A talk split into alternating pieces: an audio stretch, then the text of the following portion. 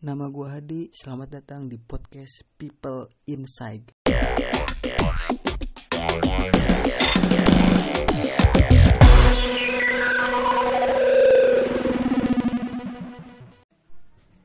Ya oke. Setelah sekian lama gue pengen bikin podcast akhirnya gue tersampaikan juga bikin podcast ini. Eh kok intronya kayak podcast podcast yang lain? Udah lah nggak apa-apa lah Eh gue ngerasa kenapa harus bikin podcast? Gue sebagai makhluk sosial seneng berinteraksi dengan orang eh, apa ya? Seneng ngobrol sama orang baik itu orang baru maupun orang yang udah lama kenal gitu. Gue tuh seneng ngobrol. Kalau dengan orang baru gue tuh suka penasaran sama ini orang latar belakangnya kayak gimana dan segala macam gitu. Nah kalau orang lama biasanya kita sering ngobrol tapi setiap pertemuan kita udah pernah ngebahas hal yang udah gitu. Karena terkadang suka sayang aja gitu sama hal-hal menarik yang udah kita bahas akhirnya dibahas lagi kenapa enggak kita simpan eh, hal yang menarik itu lalu kita bahas hal menarik lainnya gitu. Makanya itu menjadi landasan kenapa gue merekam hal yang menurut gue menarik. Akhirnya jadi galeri pribadi aja ke gue perihal pembahasan ini menarik buat orang ya itu jadi bonus aja. Karena gue juga memang pengen butuh pengen butuh gue butuh eh, asumsi-asumsi dari orang lain juga sih. Butuh wawasan dari yang lain gitu. Nanti bakal ada tambahan di kenapa gue pakai judul ini.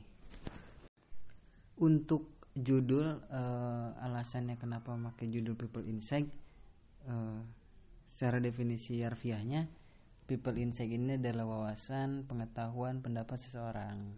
Kalau misalkan cara istilahnya adalah penerimaan perbedaan pendapat dan kondisi seseorang. Nah ini berangkat dari hasil evaluasi di kehidupan sosial gue karena gue ngerasa gue orangnya cukup intoleran gue orangnya cukup temperamen eh, egois dan segala macem gitu.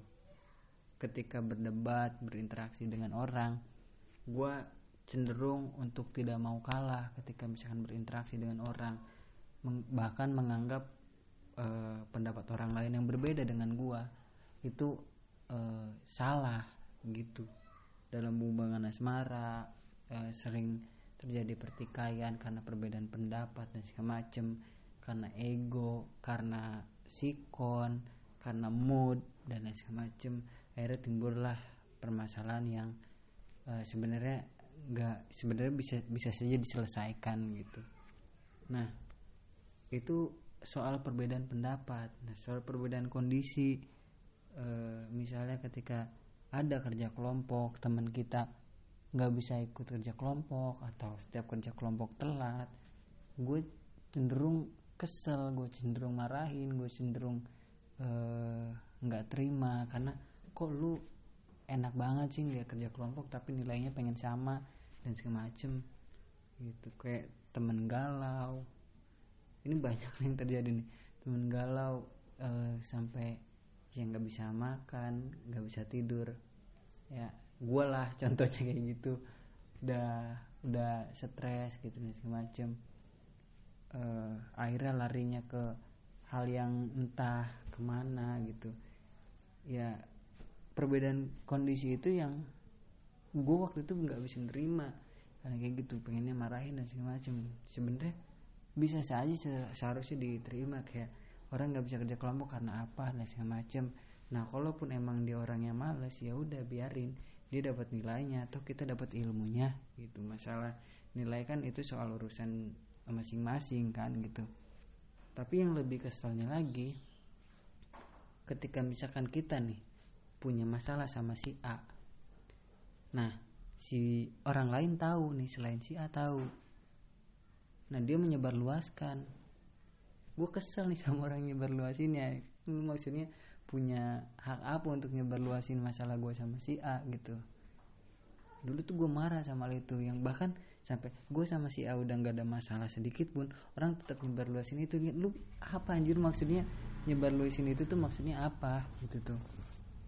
Nah ya sekarang sekarang sih untuk hal-hal yang kayak gitu ya udahlah gitu. E, ketika orang lain benci sama kita ketika orang lain gak suka sama kita ya udah biarin. Itu hak mereka karena kita nggak bisa memaksa hak orang lain bersikap e, apa pun kepada kita gitu kan yang penting kita berbuat baik sama orang.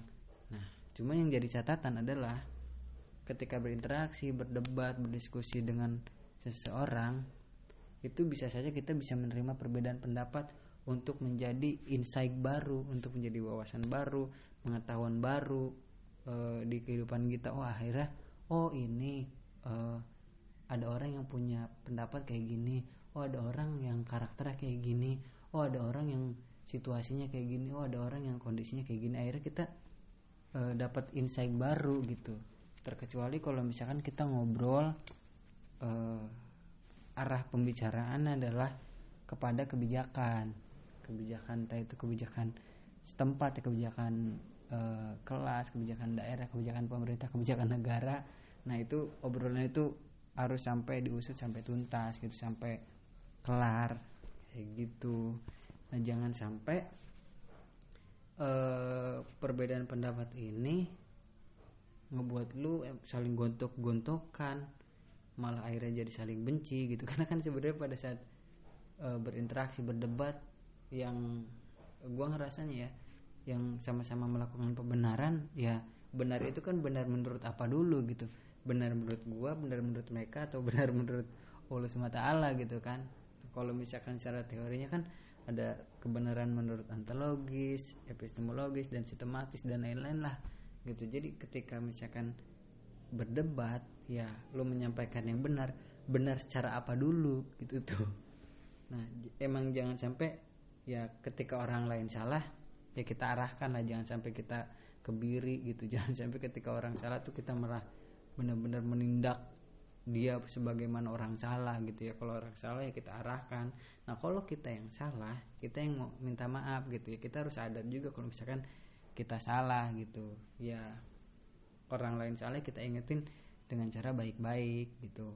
Karena jangan sampai uh, uh, perbedaan itu akhirnya jadi permasalahan uh, di antara kaliannya itu saling marah akhirnya putus tali silaturahmi. Kan nggak bagus juga kayak gitu. Karena awalnya ini tuh gue ngerasa gue sirik sama orang eh sirik kasarnya gue tuh salut lah sama orang yang sabar banget setiap ngadep setiap ngadepin masalah. Kok ini orang nggak nggak kesal-kesal gitu. Ternyata itu bisa dibuat gitu. Hal itu tuh bisa bisa terjadi gitu. Makanya seiring berjalannya waktu ya lu bisa ya lu bisa berkembang untuk bisa menerima perbedaan pendapat untuk bisa menerima perbedaan kondisi culture dan lain semacam gitu. Karena uh, itu bagian dari bentuk pendewasaan diri sih bukan berarti gue ngerasa oh sekarang akhirnya gue ngerasa lebih dewasa. Enggak juga. Mungkin sekarang lagi fasenya aja. Gue udah nggak pernah lagi uh, benci sama orang. Kayak gue nggak pernah ada benci sama orang sekarang sekarang ya. Kalau kesel ya cuman sebagai euforia aja karena buat apa juga sih e, menurut gue akhirnya kita benci sama orang. Karena benci itu tidak menyelesaikan segalanya. Lu benci nih sama dia terus pengen diselesain ya gimana orang lu yang nggak mau ketemu udah benci gitu. Akhirnya nggak ada nggak ada solusinya kan orang. Lu nggak mau ketemu mau nyelesainnya kayak gimana kayak gimana coba? Lu berharap dia yang nemuin lu. Nah kalau dia yang nemuin lu lu kan gak mau nerima dia kan lu udah benci sama dia. Akhirnya ya udah lu sama ya udah seumur hidup aja lu kayak gitu gitu. Makanya ya gue rasa ya ngapain lu benci-benci sama orang gitu. Ya kalau kesal sebatas uh, euforia euforia, negatif uh, kesel ya hal yang wajar menurut gue tapi jangan sampai dibawa larut gitu. Dan untuk orang yang uh, kondisinya yang berbeda ketika dia berani menceritakan ya gue respect sih sama orang yang kayak gitu. Akhirnya artinya uh, dia coba untuk move on kan coba untuk bisa berdamai dengan dirinya sendiri. Bukan berarti tidak bisa menerima kondisinya tapi justru dia menerima keadaannya dan siap fight gitu untuk melewati masa-masa yang eh, kondisinya jauh lebih sulit dibanding yang lain gitu. Makanya ya gitulah eh, ketimbang kita harus bertikai karena perbedaan pendapat lebih baik kita menerima perbedaan pendapat itu dengan dengan lapang hati gitu. Karena saat kita ya menggunakan hati lah semuanya. Gitu saat kita memiliki hati yang bisa menerima perbedaan pendapat dengan orang lain maka akan ada kebahagiaan di hati. Yang menurutku sih eh, itu hal yang jadi hal yang menyenangkan gitu ketika ada kebahagiaan. Jadi nyaman aja gitu. Ketika hati dan pikiran kita selalu terbuka terhadap perbedaan pendapat eh, hal itu berarti kita bisa melepaskan keegoan kita gitu. Pada saat itu eh, akan hadir rasa kebahagiaan kita dengan si dia atau lingkungan dan lain-lain semacam gitu.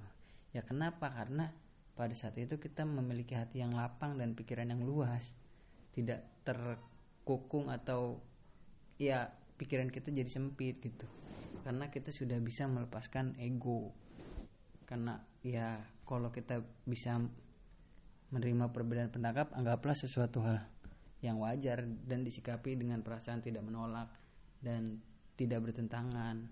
Karena perbedaan pendapat bukan sesuatu yang perlu diperdebatkan tetapi yang diperlukan adalah sikap untuk saling menghargai. Maka dari itu setiap perbedaan yang menurut kita beda jangan dianggap aneh.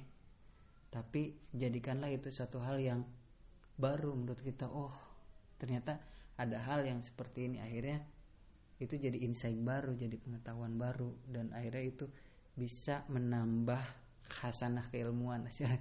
Bisa menambah uh, kamus uh, pemikiran kita gitu nambah nambah kata-kata dalam pikiran kita nambah pengetahuan gitu. Mungkin ya uh, kita bahas lagi di podcast yang selanjutnya terkait kita uh, menambah pengetahuan di bidang yang lain dengan orang yang berbeda uh, pembahasan yang beda. Akhirnya kita bisa mendapatkan wawasan yang baru buat kita mungkin. Semoga aja seperti itu. Dan kurang lebihnya mohon maaf. Wassalamualaikum warahmatullahi wabarakatuh